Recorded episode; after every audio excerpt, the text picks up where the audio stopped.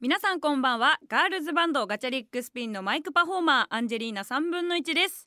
アンジェリーナ3分の1の A 世代ラジオ始まりました。この番組は現在22歳の私アンジェリーナ3分の1が持ち前のトーク力とアルコール分解能力で集めた愉快な仲間たちと共に新たな世代 A 世代を生み出していく番組です。ということで、えー本日もよろしくお願いします。いやーいろいろあるね世の中。ほんといろいろあるよ。もう大変だわ。今さあの本当はねまた久々に昼から収録してんのよ。で13時からの予定だったんだけど1時間世間話しててわ。今 A 世代チームで。いろいろあるね。なんかさほんと今話してたこと全部言いたいぐらいなんだけど何も言えない話をしてたね。本当に。でもさみんなラブピースで生きていこう。もうこれ大事だからね。みんな何が大事って自分の幸せを一番守りながら生きていくことだよ。他の人の幸せなんて考えるんじゃなくて自分の幸せをまず考えよう。じゃなきゃ人のこと幸せにできないからっていうのが今分かった。この1時間談笑してて。何の話だよっていうね。まあちょっとね早速なんですがメールを読んでいきたいと思いますラジオネームひかるさんからです。アンジーこんばんは。A 世代ラジオを聞き逃した時ポッドキャストで聞くことがあるのですが文化放送のポッドキャストだとコメディ Spotify だとお笑いに分類されています。確かにいつも笑いを届けているので 外れではないと思いますがアンジーはどう思いますか？ちなみに赤坂の番組は Spotify だと趣味のカテゴリーです。いろんな趣味思考があるのでこれはこれでいいと思っていますと。まあでもあれだよねうちのディレクターのすみちゃんは。これお笑いのジャンルだと思ってますもんね。うん。いやあのね私もねびっくりしたのよ。そのラジコの方でも多分コメディみたいな枠に入ってるのね。でポッドキャストの方もそうなんだけどそんな感じ？なんかさもっとあったよね。バンドとかさミュージシャンとかなんかアーティスト枠みたいなさなんか音楽番組とかさいろいろあるじゃん。そっちだと思ってたよ私。でもやっぱ違うんだねもうお笑いコメディの部類にさせてもらってるってことはまあそういう放送を届けていかなきゃいけないよね。でもねこれ重荷になってるのよ結構。このさジャンル分けみたいなやつ。私ってあのノンジャンル人間なんです。だからその属性がないということが一番の強みなわけよ。でこれが属性が割り振られることによって急に狭くなるじゃん。間口がだから私はこれをこの番組をね趣味思考だとも思ってるし文化的番組だと思ってるわけよ。で歴史を学べる番組だと思ってる。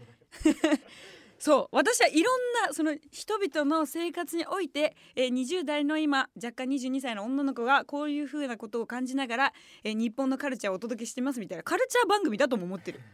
でもやっぱ部類分けされるのはお笑いコメディじゃん。なんかさそうそっち目当てでさあなんか若い女の子が何？なんか若手芸人かなんかの子ですか？この子。なんかピンクの派手な見た目しちゃって。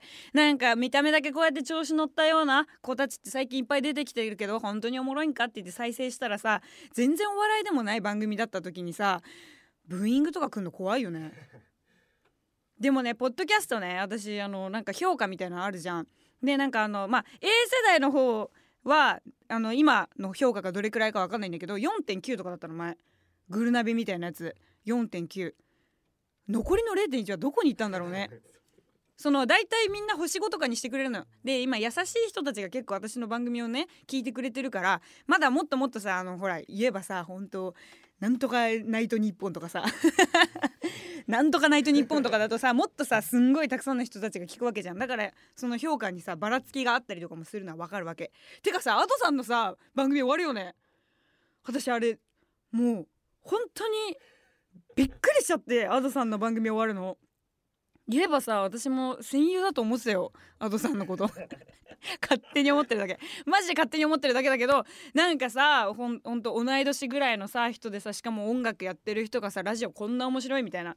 で共通点で言えばスイカゲーム一緒にやってるぐらいの ところしかなかったけどもう私はねあのほんとアドさんみたいなあのあの感じの面白さって絶対無理だしであのキャラクターとかさまあ言えば歌唱力も全然違うところにいるからさあれなんだけどさアドさんの番組終わるってやばいななって思って。まあもちろんねお忙しい方だからそういうのもきっとあったんだろうなとか思うけどさなんかもうああいうさ大事なさ新しい星っていうのは絶対にさ逃しちゃいけないと思うんだ。ねこういうこと発信してるからやっぱカルチャーの番組なんだよ。わかる？だからコメディとかじゃないからね本当に。えななんか考え公認アンジまあ声がかかればね やばいやばいやばい。声がかかればねって言った瞬間に全員目かっぴらいて「え捨てるんですか？え文化放送捨てるんですか?」って言われたんだけど違うから。なんなら今赤坂でもやってるから番組。なんだけどまあなんか求められてるところに行きたいよね。自分はね。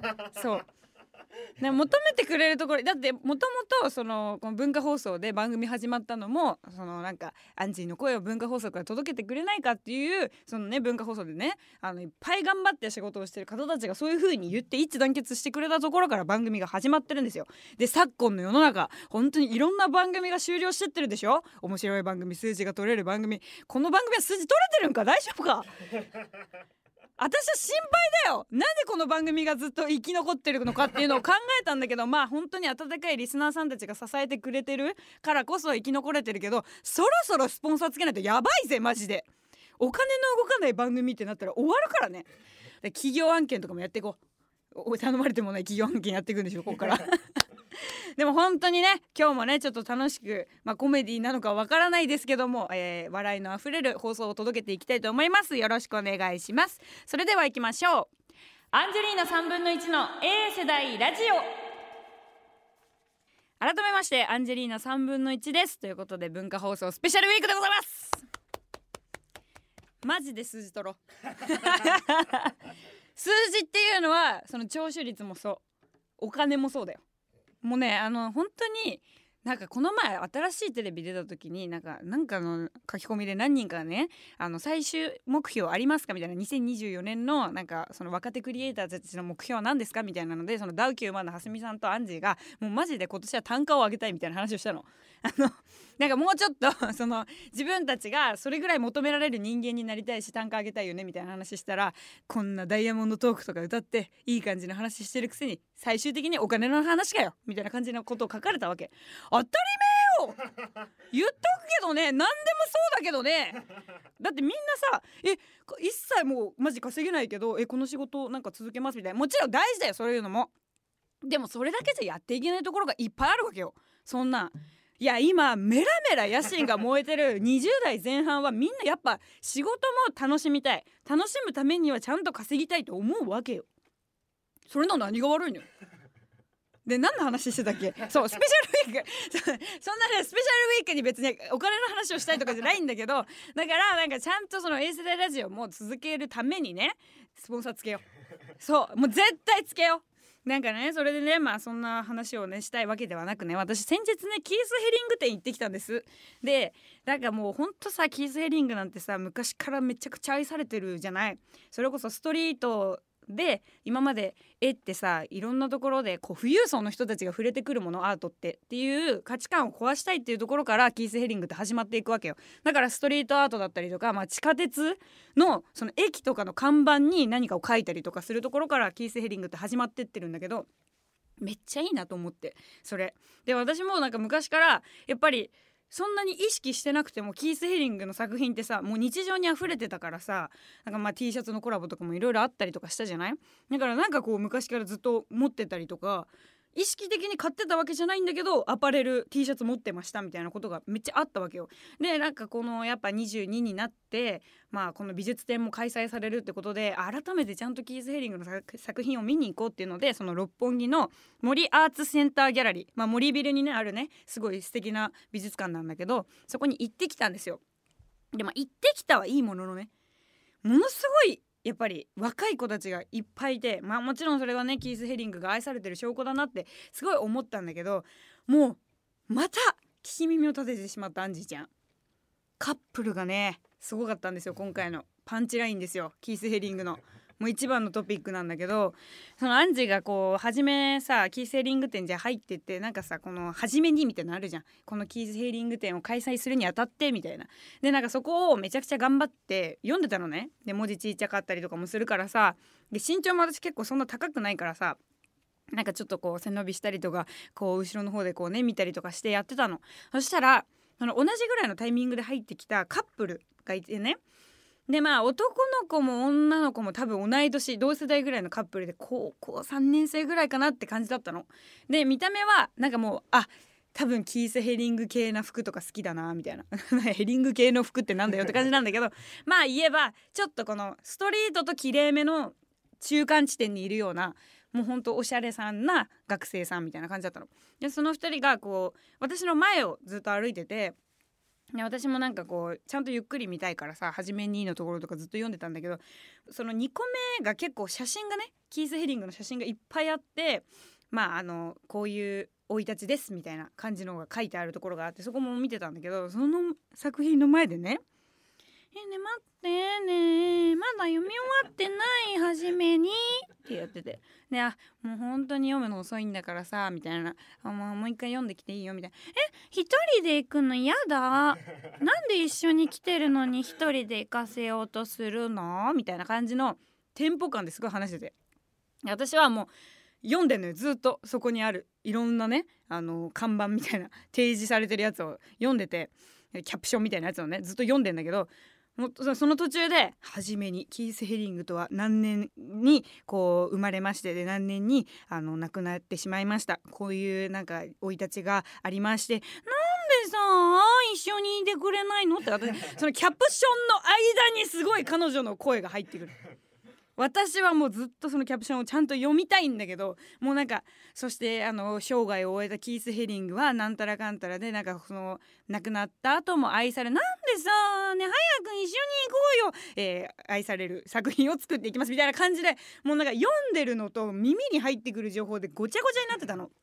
でまあそこまでは良かったのよ別にいいのあの本当にカップルだし幸せでいてくれたら本当にそれでいいんだけどもうまたとことことことこ歩いてたらまあさあの有名なさいろんなストリートで描いたさ絵がバンバンバンバン出てくるのよ。でうわーかっけーすげえなキースヘリングとか思って見てたらまたその彼女が「ねえねえこれ何？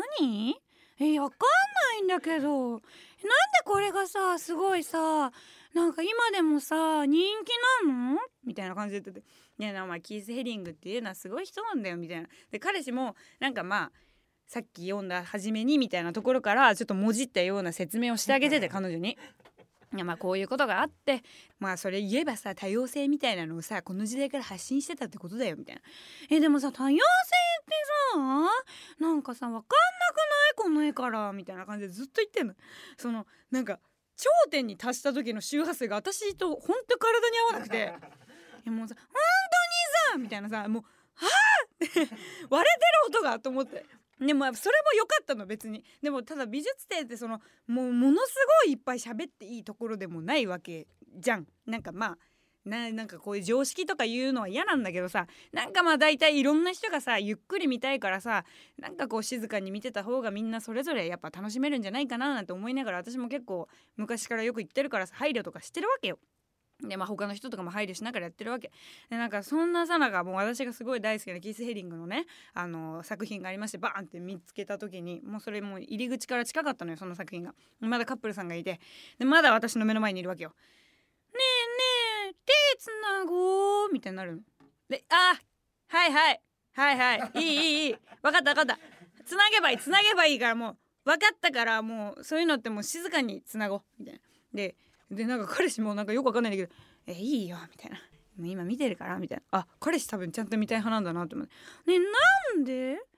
手つなごえ意味わかんないんだけど」みたいな感じになってて。で分かった分かった。はい手つなぐよっつって普通に手つないでたのね。で普通に手つないだら彼女がもうつなぐやいねねえ待って。なんで恋人つなぎじゃないの？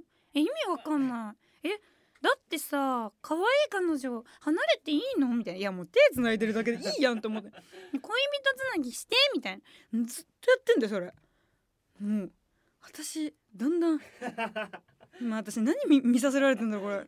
何のこれ何なのこれ今って思って。これ何？え？ストリートアート？え？これストリートアート？これが？これまでもがストリートアート全部で。あまあ確かにな。そういうなんか駅とかで見てるっていうのを連想しながら見たら確かに駅にこういうカップルいるしまあだとしたらまあキース・ヘリングが伝えたかったことっていうのはこういう場面でも アートを楽しもうぜってことだからでそういう意味ではもうなんか総括して全部私今キース・ヘリングが作り出したかった世界をきっと見てるんだろうなと思ったんだけどなんかやっぱすごい悔しいわけ。もうなんか情報が入ってこないのとにかく。でもほんと悔しくて。でももう結局もう私ちょっともう後回しにしようと思ってまあ先の方進んでもう静かにね作品って見てたんだけどもう本当にもうこれはもうド偏見なんですけど私の。森アーツセンターギャラリー多いのよ。そういうカップルが。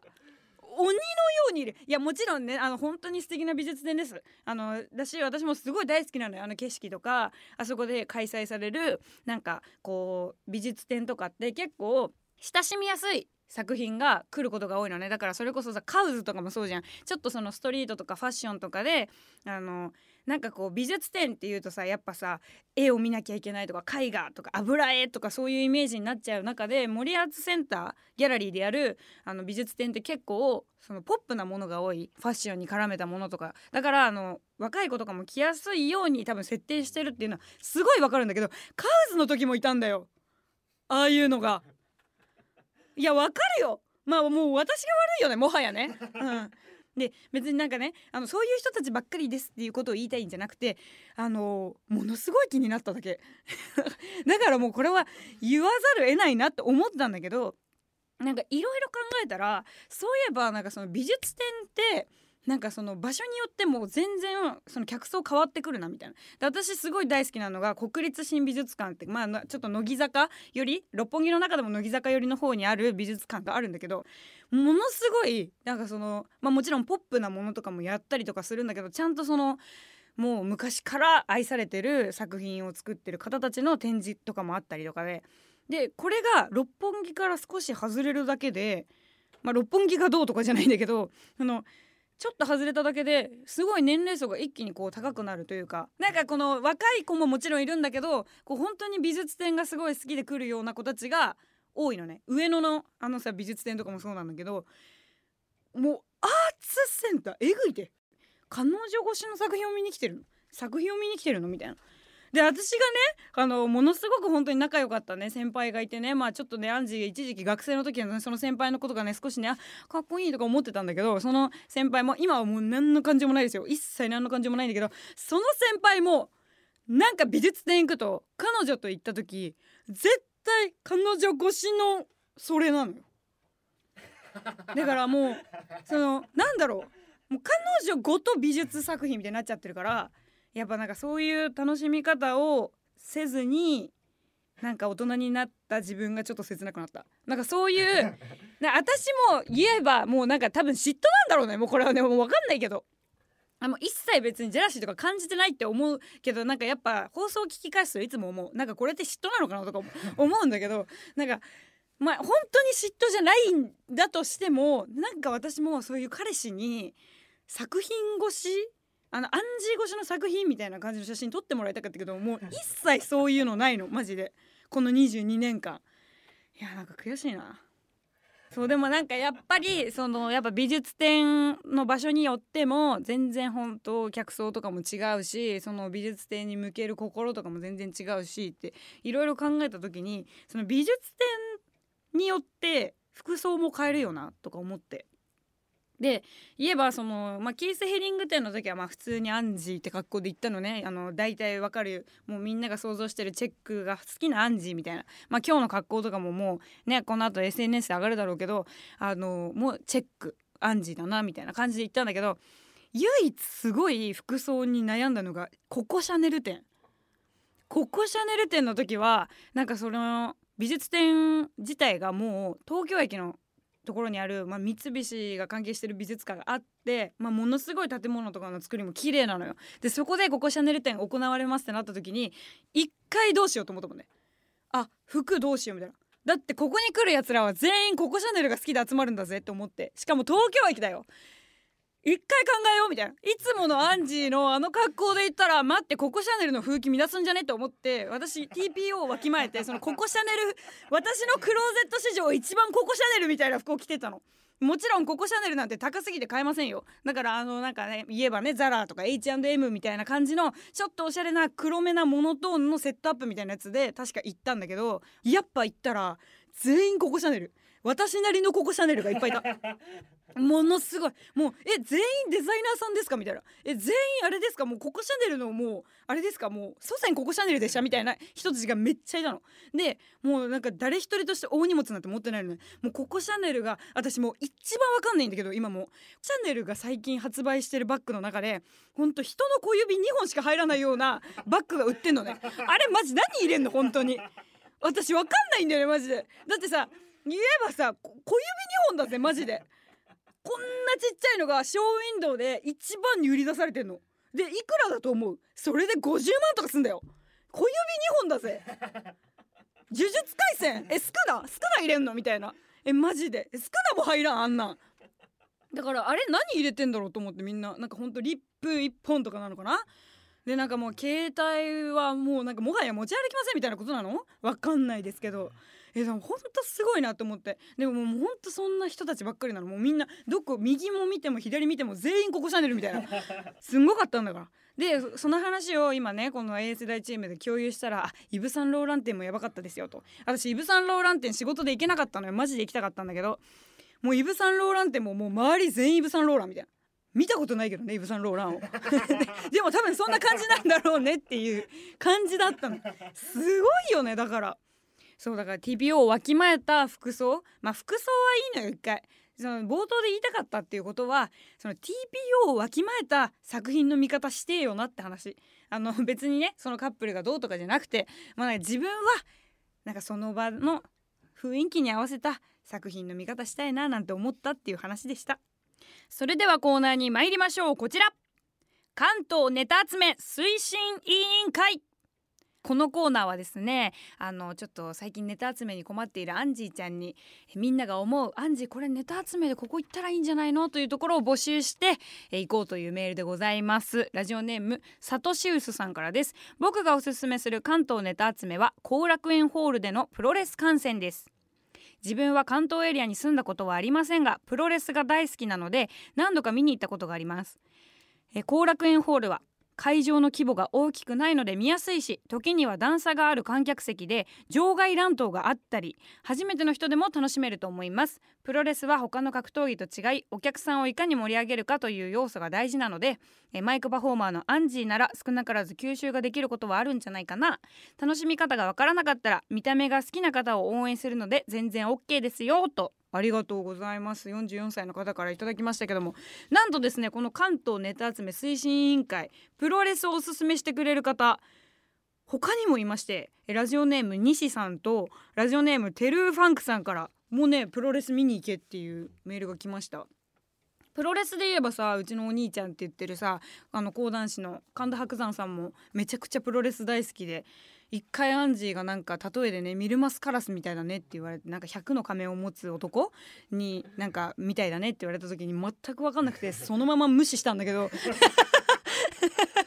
その話を全く理解できなくてもうスルーしちゃったんだけど綺麗にね「えー、本当ですか？ありがとうございます」とか言って。だからね褒められてんのかもう何なのかも分かんないんだけどもうそれだけ言って流しちゃったことがあるんだけどなんかあのプロレスはね結構アンジー周りの人にも言われることあってプロレス絶対好きだから見た方がいいよみたいな感じででさなんか最近さこれプロレスにちなんだ話は全然関係ないんだけどさあのさ韓国のさなんかオーディション番組みたいなやつあ日本のオーディション番組か日プってあったじゃん。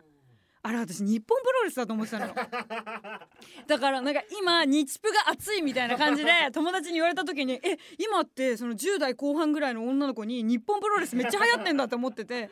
でなんかさ連日トレンド入りしてたじゃんツイッターとかでもさ日プみたいな。でなんか女の子の名前とかがさ下のなんかあのトレンドキーワードみたいに載っててえ女子日本プロレスがすごいんだって思ってたらまさかのねなんかそういうオーディション番組だったんだけどなんかそんなところもあって私プロレスはちょっとねなんか意識的に近い部分あるんじゃないかなって。言えばさマイクパフォーマーみたいなことじゃない。プロレスもやっぱマイクでパフォーマンスしてで試合でこういろんなお客さんたちを楽しませる。エンターテインメント。でしかも熱くなるし気持ちも。そうだからなんかプロレスはまだ触れたことがないんだけどそれこそうちのお父さんとかも格闘技めっちゃ好きだったから。そううちのお父さんね総合格闘技やってたりとかもしてたし。そうだからなんかプロレス見たいなとは思ってるんですよいつかね。しかもねうちのあの社長美人社長うちの事務所の美人社長もちょっとプロレスに関わるお仕事を若い時してたのかな？だからすごいプロレスラーの名前とかも知ってるし。そうだからなんかまあ遠くないところにあるけどまだ触れてきてないっていうところがあったからぜひ見に行きたいなと思います。プ女子プあ日プ女子違うって。プ女子プロレスが。プロレス女子でプ女子はい。すごいね今さ何でもやっぱ日本語ってさやっぱ自由自在だねあ西さんの方もね。最近はイケメンレスラーも多くプ女子と言われる若い女子ファンも増えています。個性豊かな選手も多いのできっとおもろいネタが見つかると思いますと。へえ、イケメンレスラー多いんだ。私そんなにねイケメン別にあれなのよ。実は。そんなにあんまり人のことをね顔で選んだりとか顔で好きになるタイプではないんだけども本当にびっくりした。山田涼介さんってめっちゃかっこいいよな。もう本当にさつい最近さやってたじゃん。あの橋本環奈さんとさ2人でドラマ。あれ見た時にもう眩しすぎて消したもんテレビ。いやもうなんか2人とも眩しいと思って。橋本環奈さんも眩しいし山田涼介さんも眩しいからもう消して自分には明るすぎるこの画面はって思って消したけどもう真っ暗になったテレビに反射して自分の顔で驚いた。ブスって思って。あのその時ねもう本当にヨレヨレだったんですよ。ヨレヨレで帰って一番にテレビつけたらそのもうキラキラな2人が出てたからもう本当あー眩しいって思ってテレビ消したらもう自分のあの醜さに驚いたんだけどまあそのねプロレスの話からそれたな。ね。多分ほんと十人十色なプロレスのあり方があると思うので私もちょっと推しの選手っていうのを見つけたいな。ちょっと行ってみようと思います。ありがとうございます。